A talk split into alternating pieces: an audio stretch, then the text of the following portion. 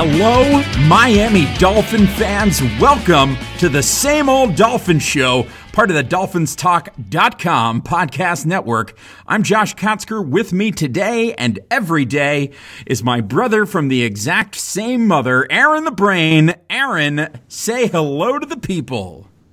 Hello to the people. We're back at it. We're back at it today for a special uh, literally postseason episode of the show. We're back in the saddle again. I guess technic I guess this would count as an off-season episode because it is in fact the off-season, right? Yeah, I guess it would be. I mean, it's it's literally the off-season for everybody because we're recording this a couple days after Super Bowl 53, which was um, won by the worst team on the planet. Not worst team necessarily in regards to uh, football talent and coaching talent, but the worst team in terms of just general spirit. The general spirit of the organization is not one that I am a particularly big fan of. Their fans were getting in fights on the streets of Boston today at the championship parade. The New England Patriots won their sixth Super Bowl in 17 years, which is a pretty remarkable achievement. But that's not what we're here to talk about today. What do Patriots fans have to be angry about that they are getting into fights? Uh, that they're nearing the end of the Brady Belichick era. They are they getting into fights as to who deserved the MVP award? Uh, you know, was it Edelman? Was it was it Brady? Was it Stephon Gilmore? I mean, I, I, I don't know. I don't know what is wrong with these people. But that's a, that's a whole other podcast diagnosing what's what New England Patriot fans have to be mad about. Um, but what we, we we are Miami Dolphin fans. We typically have lots to be mad about. And in true Miami Dolphins fashion, even when the news is good, there's a couple things that make you go, "Huh?" But things that make you go, "Huh?" But it is it is good news for the Miami Dolphins. They have a new head coach at long last, Brian Flores, who had been the linebackers coach slash de facto uh, def- defensive coordinator for the New England Patriots, was named the head coach of the Miami Dolphins, the 13th head coach of the Miami Dolphins. Uh, that happened on Monday of this week. And so, after much speculation, the, the head coach search has finally reached its conclusion. And there had been a number of names bandied about. Um, this offseason in particular, the big thing that was going around was everybody was looking for a, a coach that was going to be an offensive minded guy, an offensive genius. Everybody was looking to try to model an offense in the style of Sean McVay and, and, the Los Angeles Rams. And the Dolphins bucked all of that trend. And the guys that they were talking to, two of the favorites for the for the job as they were narrowing down the search were Kris Richard of the Dallas Cowboys and Brian Flores. Uh, couple of defensive minded individuals, and the Dolphins finally pulled the trigger. It is Brian Flores. They had to wait a while. It seemed like they were ready to make this announcement a couple of weeks ago, but they had to wait until the Patriots season was over. Which it now is. So they made the announcement. Brian Flores is the new head coach of the Miami Dolphins. And I think this is, there's a lot to be, I guess, excited about here, even for us a couple of curmudgeonly, cynical Miami Dolphin fans who who have been through the ringer over and over and over again with this team. We've hit the reset button again, and I guess this time there is room for optimism because it really does sound like this is a team that is going that is ready to embrace a rebuild and they're they're bringing in Brian Flores to lead the charge on that. Now they they they gave him a five year guaranteed contract, so which is you know as we sort of hinted at it on Twitter today, we aren't in love with that idea because what if what if it turns out that Brian Flores isn't actually the right guy for the job? Well, you you've signed him to a five year guaranteed contract, so you're going to be paying him for a long time. But at any rate, it is it is uh, an exciting time because Brian Flores is here, and you know, it's this is not a show about the Patriots, and there was a lot that went into it. But when you take a look at the defensive performance from the New England Patriots in this postseason and in the Super Bowl in particular, I guess it makes you feel good about Brian Flores coming in. Now, obviously, it's going to be a very different situation when he's in Miami. When he was in New England, he had Bill Belichick sort of designing the game plan with him, and he was the one that was calling the plays. Uh, Flores was the one calling the plays on game day, but you know he he was certainly being mentored and guided by Bill Belichick. When he comes to Miami, he's the guy. He's the head coach. He's the top of the top of the list. So let's get your reaction, Brain. The Miami Dolphins have hired Brian Flores. What are your thoughts? I mean, it was a very underwhelming list to begin with. Uh, my initial thought when Flores was named as a candidate was here's a guy that's not even a defensive coordinator Granted, he was play caller for he was the defensive play caller for one season, and that's it. Um, so not a ton of experience, um, and a defense that frankly wasn't that great, and on a team where you know that Bill Belichick's fingerprints are all over the defense. That that's really his mo so, how much of what New England does defensively is Brian Flores and how much is Bill Belichick? And then you look at the Bill Belichick coaching tree, and it's been a disaster by and large. Pretty much every Patriots assistant that has gone on to be a head coach has failed. Bill O'Brien is really the only one that hasn't. And it's not like he's been a smashing success. He's had a modicum of of success with the Houston Texans, but I mean, Charlie Weis has been a disaster. Romeo Crennel as a head coach was a disaster. Josh McDaniels as a head coach was a disaster there really hasn't been anybody in, in, Bill in Bill Belichick's coaching tree that has taken a head coaching position and been great. So it's it didn't really inspire a lot in me, but look, you you read about uh, his background and you know he's obviously a guy that has communicated well with players, but he and and his reputation is that he's very well respected both among his players and among his peers that he toes that line between being an authority figure and being a player's coach really well. And that's great. Uh, I, I like what i've heard about him. Um, the the speech about you know about everything that he went through growing up in in you know the worst neighborhood in New York and and how he he's basically made it from nothing. It's inspiring. He may very well turn out to be a great coach, but I mean none of us can sit here and just say with any degree of certainty that he's going to be a great coach, just as we can't sit here with any degree of certainty and say he's not going to be a great coach. The fact is, He's got one year of defensive play calling where he wasn't even the defensive coordinator. He was the linebackers coach. We don't know. He may be, he may very well turn out to be a great coach, but we don't know. Um, and I would say the same thing for any coach that we were looking at because we weren't looking at really any head coaches with any head coaching experience.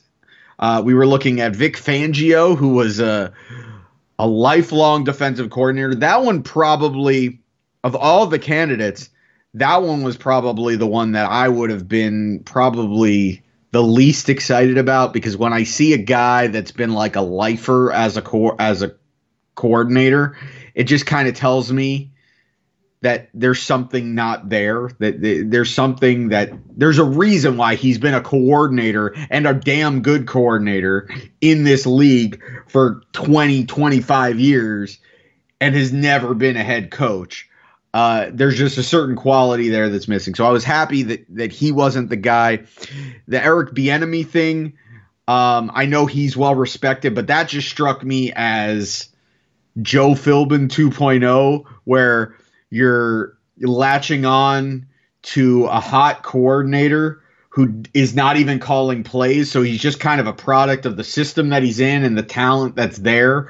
Uh, kind of like Joe Philbin was when Aaron Rodgers was his quarterback. And all of a sudden you're thinking, well, we got the Green Bay Packers offensive coordinator. How how bad can that be? And it's like, well, it, yeah, anybody can be a great offensive coordinator if you've got Aaron Rodgers. The same way anybody could be a great offensive coordinator if they're not calling plays. They've got Andy Reid, an offensive genius, and then they've got Patrick Mahomes, the MVP of the league. So it's you know.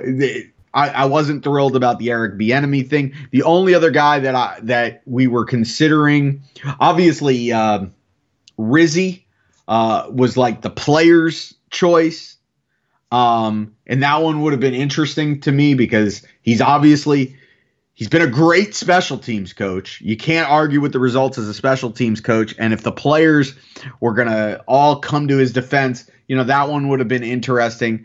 And then the other one was uh, what was it? Richard, the uh, the defensive Kris Richard, uh huh, with yeah. Dallas yeah, the the defensive coordinator or the defensive backs coach, who was like the de facto defensive coordinator for Dallas, and he was also the defensive coordinator under Seattle um, when you know for a few years after Dan Quinn moved on uh, from from that post to Atlanta. So that one was interesting to me. He he was kind of the guy that I thought we would go after, and that one excited me a little bit more because I felt like he had proven a little bit more as a coordinator.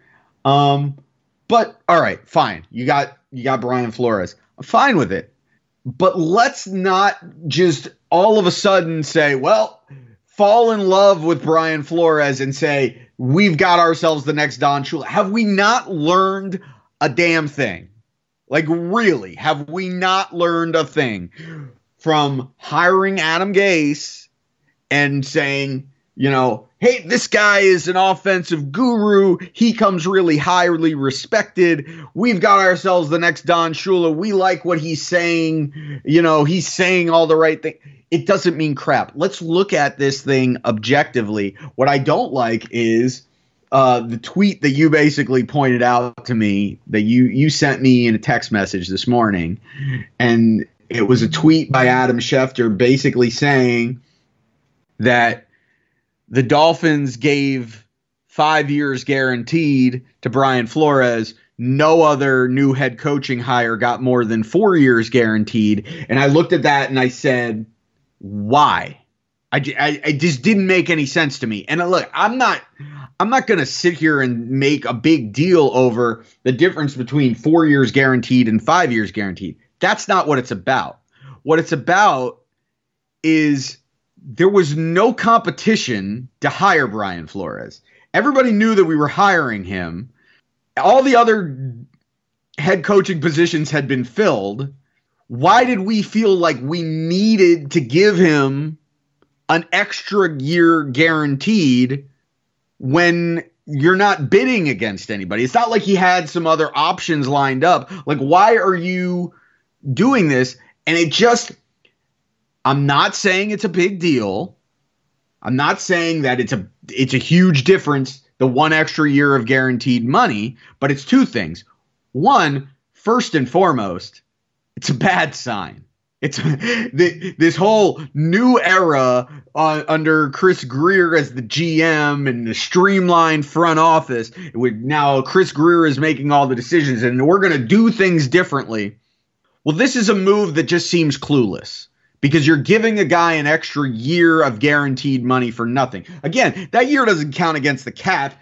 It's money that I mean, it's essentially it's Stephen Ross's money. If Stephen Ross, if if three years down the line we decide or, or Stephen Ross decides that Brian Flores isn't a good coach, Stephen Ross can fire him and he's got to pay the buyout. It's not counting against the Dolphins from a cap perspective, so it's not a big deal. But it's just like why are you doing that? And then the second thing is is if that means we're giving him five years. Like we're guaranteeing him five years and we're not going to buy him out, even if he proves to not be a very good coach. We're going to be patient because the plan is. We're going to take a long term approach and we're not trying to win now, which I'm all for. I'm all for this. Like, let's take the long approach. Let's build this thing right and let's be patient. But if you're saying you're going to give this guy five years and then three years down the line you don't like the direction this this franchise is going and you fire you want to fire Chris Grier because he hasn't done a good job putting the team together because he hasn't found a quarterback and this team is still an absolute mess from a personnel perspective well, now you still are paying your coach for another two years. So you're bringing in a new GM with this coach that you, for some reason, guaranteed five years for because for no reason because he's got no track record. So it's, it's not like you had like this. Well, we gotta lock him up for five years, you know. And so you're going to bring a new GM, and that GM, that new GM, is going to have to live with Brian Flores as his coach, regardless of whether or not he's a good coach. And again, we don't know if he's going to be a good coach or not. It's just, it's a sign, it's a bad sign because it's a clueless move. It's not a move that the better franchises in the league would have made. It's not a move that the Patriots would. I mean, granted, the Patriots don't have this situation because they got Bill Belichick. But I mean, if Bill Belichick was like hiring, if, if Bill Belichick was to retire from head coach, from coaching, and he was to move into the front office and just be like president of or vice president president of the New England Patriots. Do you think he'd hire a coach with no head coaching experience and guarantee him more years than any other head coach? Well, no. Yeah, exactly. Exactly. And that's if you're trying to use the the Patriots as your barometer and that's your idea, that's your thinking, that's why you're hiring Brian Flores because he comes from that organization which is the gold standard in the NFL, greatest dynasty in sports history. If that's your model, well you you've already failed. Well, regardless, this is our new head coach, and we're not going to say that we failed yet. We're not. We're not going down that bandwagon. I'm not. That's not. I'm, I'm, not saying we failed. I'm saying if we're trying to be like the Patriots, in our first move, in the literally the only move in this quote unquote new era, we have done a very anti-Patriots move.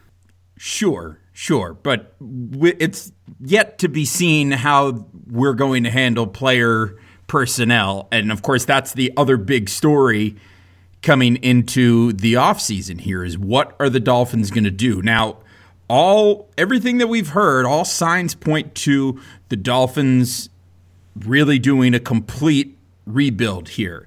And it wouldn't surprise me to see a lot of the guys on larger contracts let go.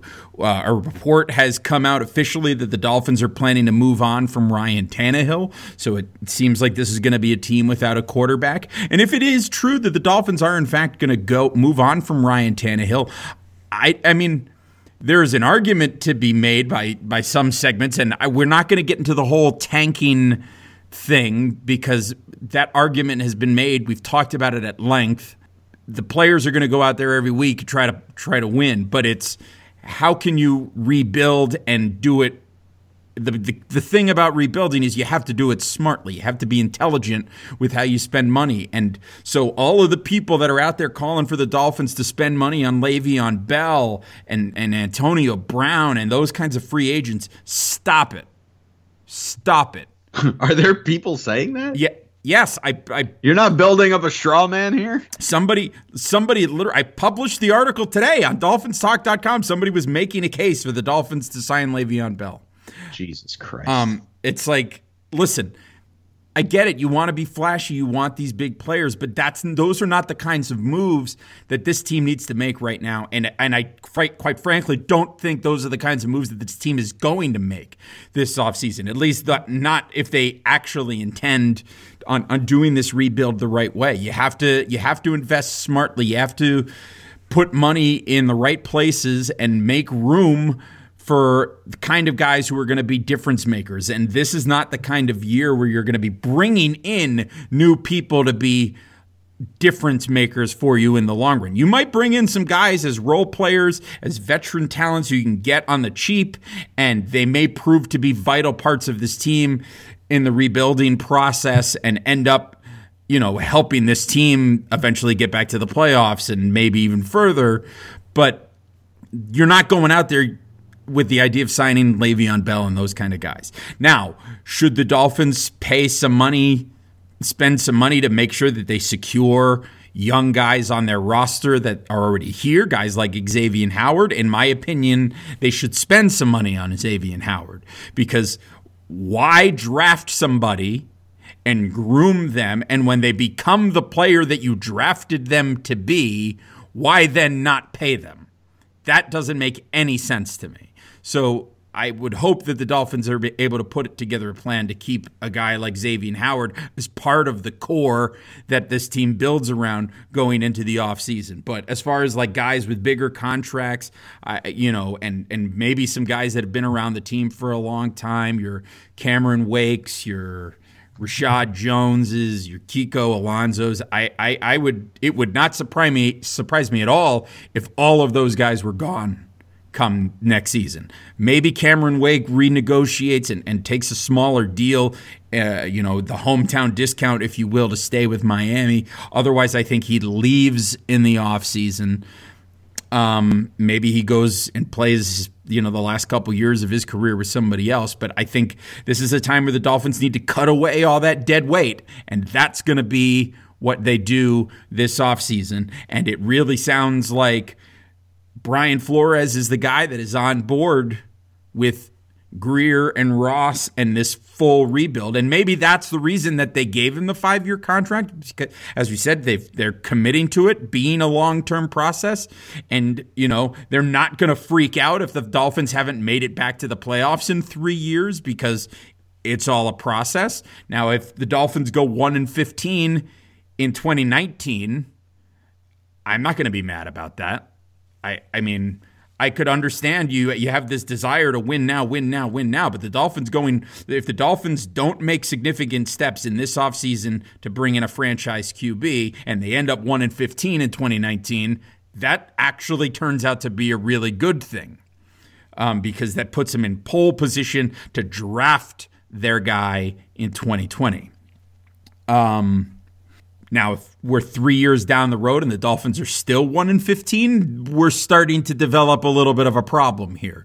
But you know, if the Dolphins are one in fifteen and then four and twelve, and then seven and nine, eight and eight, there's progress being made there, and you know, hopefully the the organization and the fans will be patient in this process.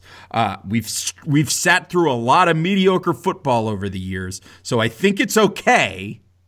I think it's okay. We can deal with it if the team is bad for a couple of years. If they're make while they're playing bad football on the field, the organization is making steps to eventually get to a place where we can consistently be playing not good football, but great football championship football. And it seems like everybody's on board to make that happen. So, what, what are your thoughts on what the Dolphins seem to be doing as far as this offseason and what the sort of general, uh, you know, the sort of what seems to be the new modus operandi of the Miami Dolphins? Well, for starters, I'll believe it when I see it. Um, because they're so saying cynical. all their so cynical. Well, I believe it when I see it. No, I, mean, I agree with you. I agree with you because the fact of the matter is, how many of uh, you know the last five head coaches that have come down here have all, it's all been the same story. Yeah, we're gonna rebuild this thing, and then they go out and the first year they have like fluky success, and then all of a sudden they think that they're close, and then they go out and they spend a bunch of money. So, um, and on on bad con bad money. Um, the first thing I want to talk about is how do we stop that from happening? How do we how do we stop the fluky success? How do we go out and actually tank? Because we were 7 and 9 this year and I mean, granted, I I all season long, you know, looked at this team and looked at a couple of their fluky wins, and I looked at their point differential, and I said, you know, this team is closer to a bottom five team than it is a playoff team. Which at the end of the season, I think I was proven correct. But many people still look at this team and they look at a couple of games. They look at the Cincinnati game and the Indianapolis game, and they say this team very easily could have been a playoff team this year. So I look at it and I say, well, how does this team get from that to absolutely tanking next year? And okay, you're so you're not going to bring back Ryan Tannehill. Okay, who's going to play quarterback? If the idea is uh, you're just going to let David Fales or Brock Osweiler play quarterback, I'd say okay, that that's how you tank. Um, if you're going to go out and you're going to spend money to bring in a Ryan Fitzpatrick or a Nick Foles or uh, some other journeyman quarterback. I mean, I don't think Teddy Bridgewater is as good as those guys. So honestly, if they got Teddy Bridgewater, I'm not sold that that's not them tanking. But if you're going out and you're signing a quarterback with the expectation of them being better than Ryan Tannehill, let's just say they go out and they play at the same level as Ryan Tannehill. If you're keeping this team intact and then you go out and you're not drafting a quarterback. So you're drafting along the trenches to beef up your offensive line and defensive line. This team's going to be better next year if you're getting competent quarterback play and then you're getting better in the trenches. So, how are they actually tanking? That's why I say I'll believe it when I see it. I will believe it when I see them trading valuable players like Reshad Jones. And granted, Reshad Jones, when you look at the season that he had this year and the contract that he had, you're probably not going to get, you know, what you could have gotten for Reshad Jones a couple of years ago, which probably would have been like a second round pick.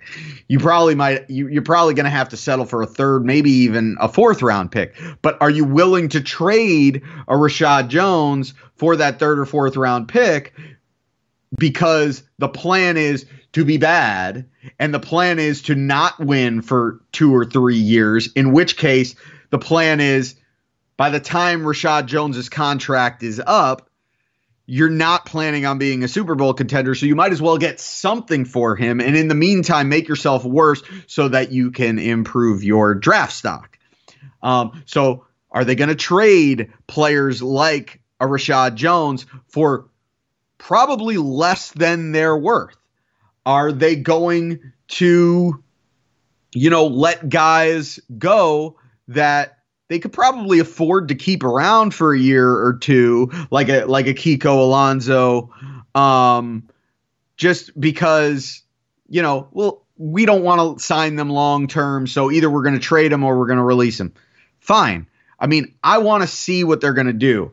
Um, I think their plan as far as building the I think you just identify you mentioned this, you touched on this. You identify your cornerstones, your foundational players, your franchise guys. Xavier Howard, franchise guy.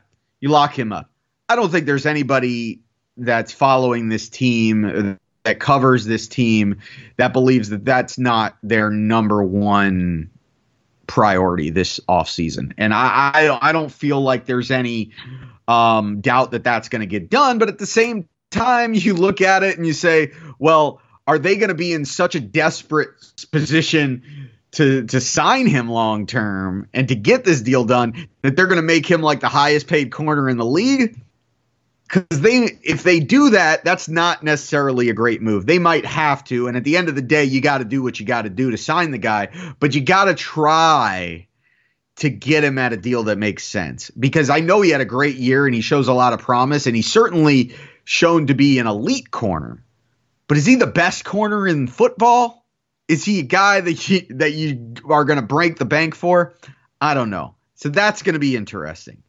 Laramie Tunsil is a guy that you don't necessarily need to sign this year because he's really he's got 2 years left on his deal. But if you're sold on him that he's a franchise left tackle for the next for the next decade, you could probably save yourself a few million dollars per year if you extend him now and you get that deal done now versus wait for him to have another elite year where he doesn't get snubbed for the Pro Bowl.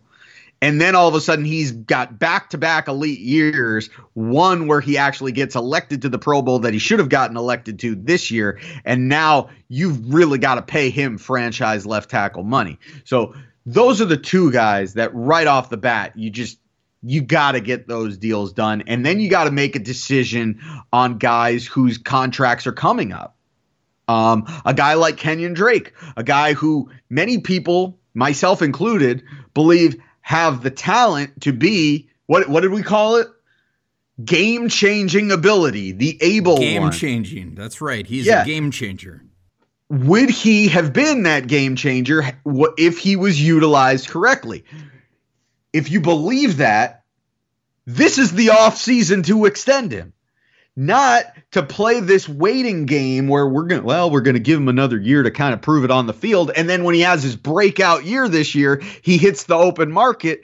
And now it's like, well, you either got to give him $10 million a year, which is an obscene amount of money to give to a running back, or you let him go. And if you let him go, you're letting him go for virtually nothing. You're going to get like a compensatory late second round pick for him, or maybe a third round pick for him. I'm not sure exactly how those things work. So to me, you got to make the deal now. You either say, we're locking up Kenyon Drake, he is part of our future, or you're shopping Kenyon Drake to a team that ultimately will sign him because nobody's going to trade for Kenyon Drake unless they believe that he's worth, you know, that kind of contract. And so um, I believe you, you start shopping Kenyon Drake right now unless you believe that this guy is like a Pro Bowl running back for the next five or six years. And if that's the case, you sign him right now to a three or four year extension at a reasonable team friendly deal. Um, and then the, you know, there's there's a couple guys. Uh, there's some contracts that that need to come off the books. We're actually in. Brian, uh, Chris Grier actually takes this team over in a. He's got a lot. It's a very advantageous time to take this team over because when you look at their their roster and the players that they have that are signed long term, it's really just the rookie class that they just drafted you know, your Minkah Fitzpatrick's, uh, your your Mike Gesicki's, you know, and and really like the guys that they drafted outside of Minkah Fitzpatrick. I mean, they're three or four year deals, and then you've got Bobby McCain, who, you know, maybe you don't love Bobby McCain, but as a number two slash number three corner making like six million dollars a year, he's really not a bad deal. Uh, for for a guy that you've got over the next few years. And then outside of those guys, and then you've got your Raekwon McMillans and your Jerome Bakers, who you've got locked up because they're in last year or the year before's draft class. You don't have a lot of guys that are signed long term, so you can let all of these guys come up, and you can bring in this youth movement. You can acquire picks for your guys that you're going to let go, and then see where your chips are next year.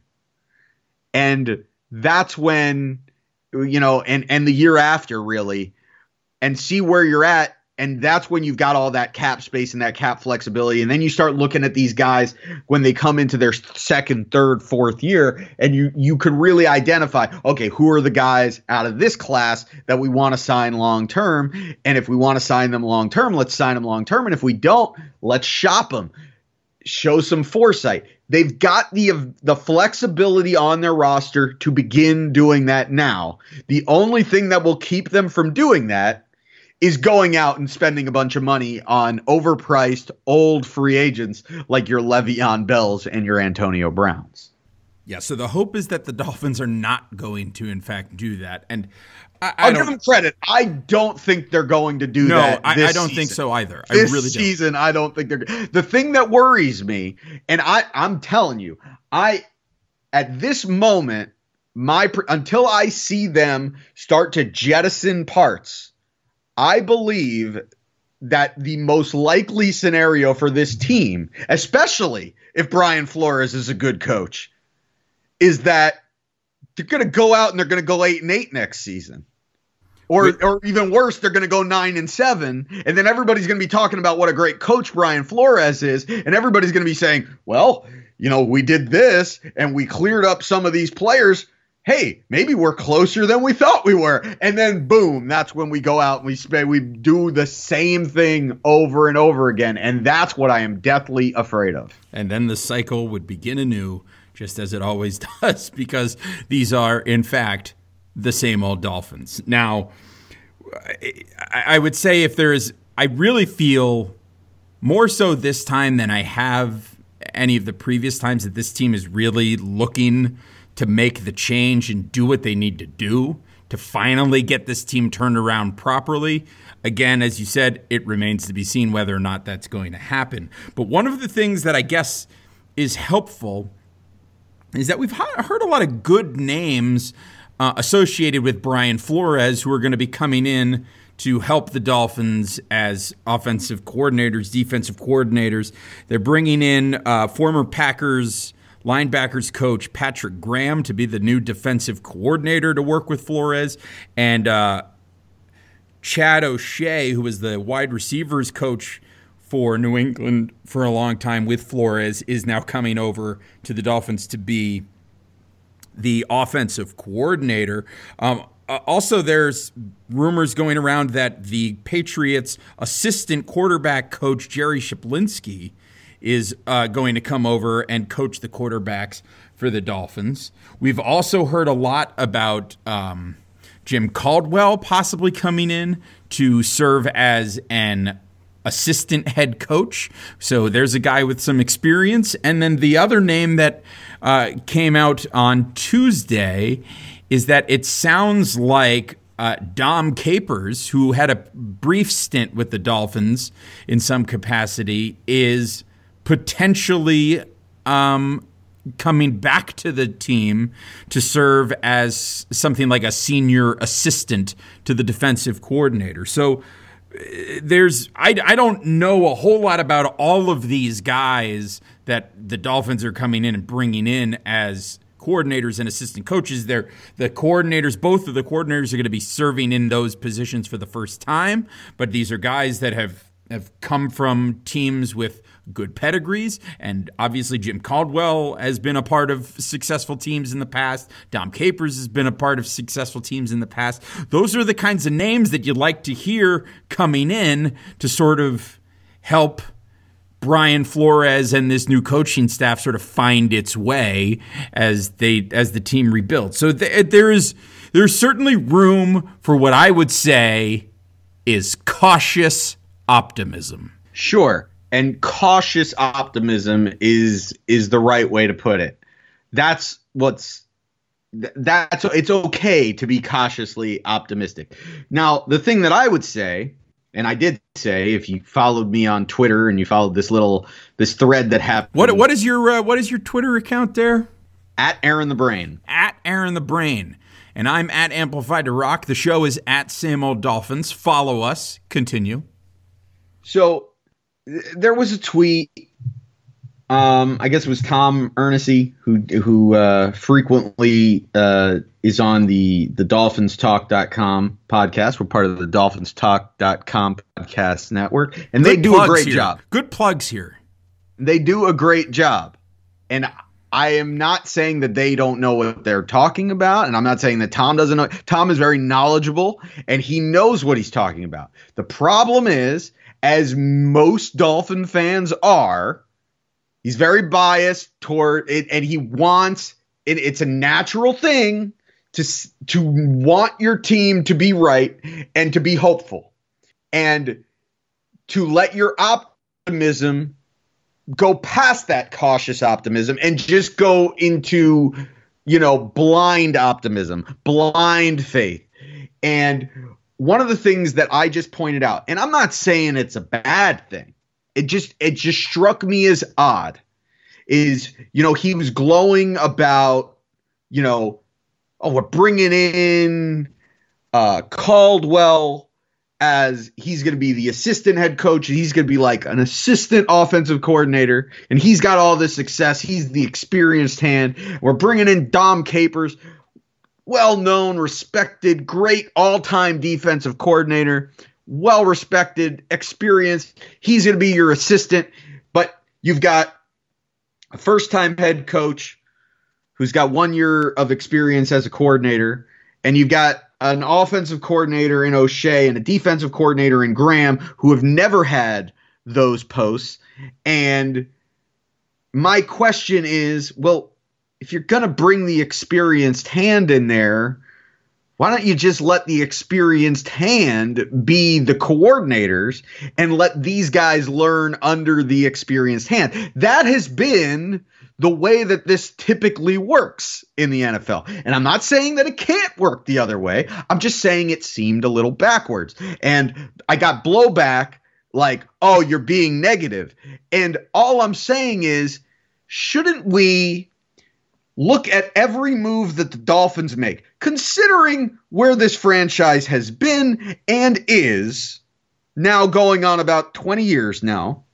When the Dolphins do something that is weird, that is different than the rest of the league, shouldn't we look at it with more skepticism than optimism? Shouldn't we look at it and say, you know, I don't I don't think they know what they're doing. Because by and large for the last 20 years they haven't known what they're doing. Why should we all of a sudden because we have a new GM and a new regime assume that when the Dolphins do something that nobody in the league is doing, should we assume, oh, they're they're smarter than everybody else. Really? This team that has been dumber than everybody else for the past 20 years, all of a sudden you want to give them the benefit of the doubt and just blindly believe that they are smarter than everybody else?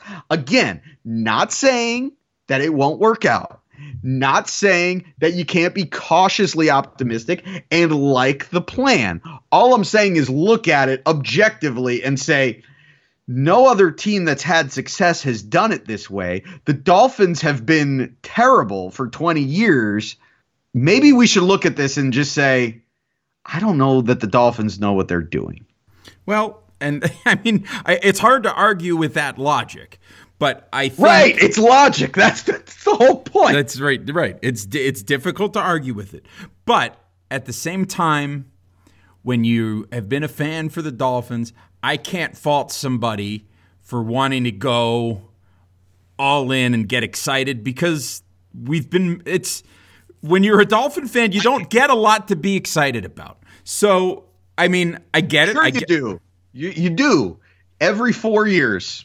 Right. Every 4 years you get a new coach and you do the same damn thing. So at some point I want to I want my fan base to just learn. I want them to just have some perspective and just say, you know, this might work, this might not work, but before I go all in and say that this is great, I'm going to sit back and just take a look at it. And well, I'm going to I'm going to go at it and I'm going to observe it objectively with a healthy dose of curious skepticism, skepticism and you know, not just take every single move they make as this is the right move. And again, I'm not saying it's the wrong move. It's just everything in their past, both recently and going back 20 years, says that they don't know what they're doing. And it's not like Chris Grier is some new kid on the block either. Chris Grier has been here for about 15 years. So for him to go out and do something that seems to defy logic shouldn't be seen as he's ahead of the curve. It should really make you question why the hell is he doing that? And is this just the same old Dolphins? Because that's what it looks like to me. It looks like the same old clueless Dolphins. Well, be that as it may, the fact is that it is a new it is a new leaf and while ultimately whether or not Brian Flores is a great hire from the for the Miami Dolphins that is not something that is going to be decided today It's not something that's going to be decided tomorrow. It's not something that's going to be decided a year from now. It's going to be something that we figure that out a couple years down the road when we see what this process looks like. When we see, well, you know, in a couple of years, we'll know whether Brian Flores was a good hire and whether Steve Ross did the right thing by getting rid of Mike Tannenbaum but letting Chris Grier stay. Those decisions that some people were really excited about, some people are a little skeptical about. In a few years' time, we're going to know whether or not they worked out. But it's going to take patience and it's going to take time to see how things go. And so we've got to be patient. And honestly, you're talking about Tom may have gotten excited and been diving in headfirst to the hype pool. Like I said, I can't blame somebody for that. I can't because there's there's so so much of our existence as Dolphin fans is is just wallowing in mediocrity. So when something when you have an opportunity to get excited about it, by all means, go ahead, get excited. Um, I always suggest keeping a level head. But if you want to get excited, I'm not going to fault somebody for that. On the other side of the coin, if you listen to DolphinsTalk.com daily on Monday afternoon, Tuesday morning, you heard Mike Oliva, the owner and operator of the site, on, ha- on that podcast, his reaction was the same as ours was, which was he doesn't feel any more or less excited about this hire than he did for any of the previous ones. And as such, he can't really get that excited about it because we've seen how things have played out. And we don't know how good Brian Flores is going to be as a first time head coach. I, I said the statistic that a large, I, I, think it was like something like 75% of the coaches that were in the playoffs this year were, were guys who were in their first um, head coaching assignment in the in the National Football League. So, I mean, there is the possibility that Brian Flores can lead this team to doing good things. But then you look at the team that won the Super Bowl, and that's Bill Belichick, who is not in his first head coaching assignment. So, whatever, take that for what you will. At any rate, a new leaf has been turned over, at least so we are led to believe. And so now we're going to watch and see how things play out in this offseason. Let's see how the Dolphins draft. Let's see what they do with player personnel. Who do they get rid of? Who do they bring in? What kind of contracts are they handing out? All of that is going to be really interesting to watch. And you know, and that's something to get excited about is that we've got an off. I mean, listen, it's the off season. One thing we know is that the Dolphins are definitely not going seven and nine over the summer. So we can get excited about that.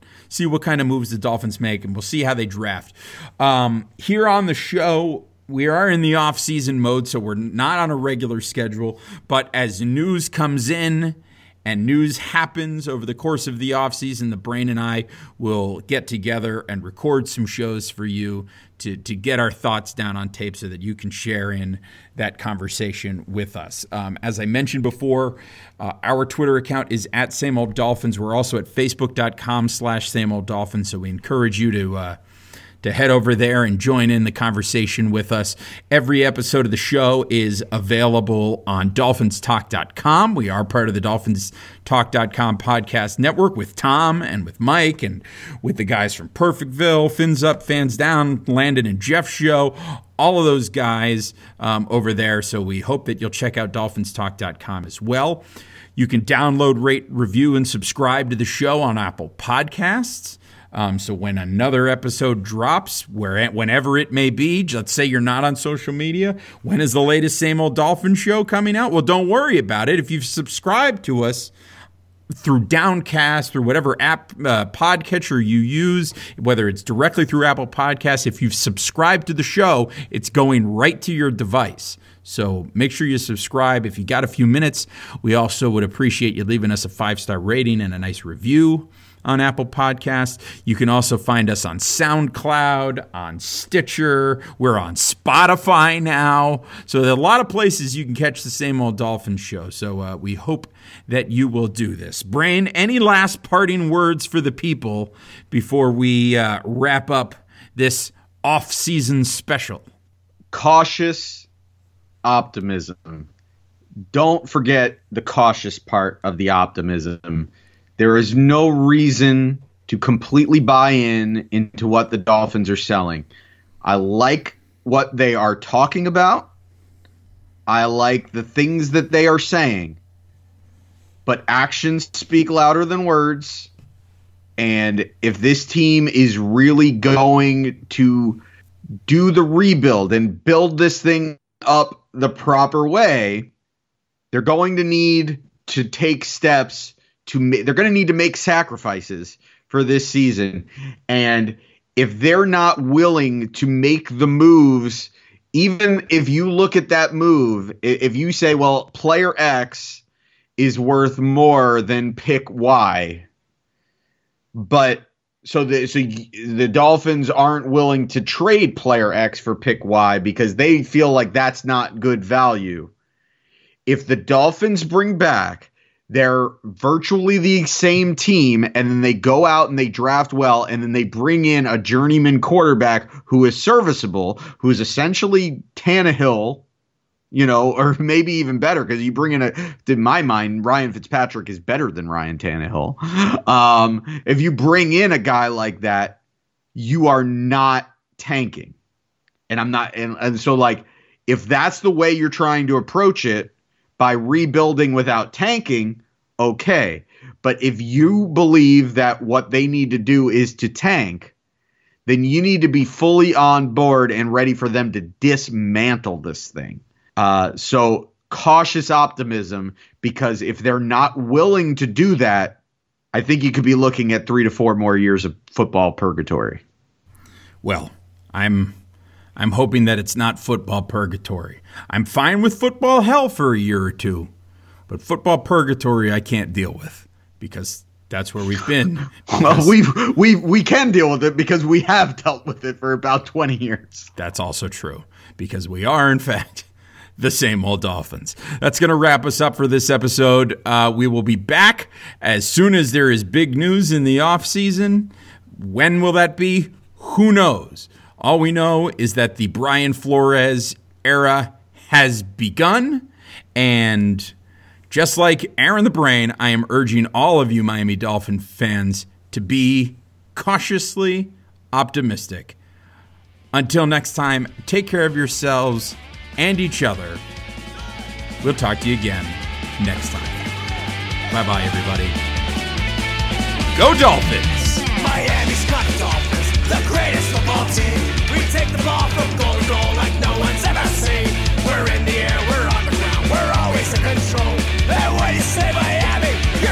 Cause we're the Miami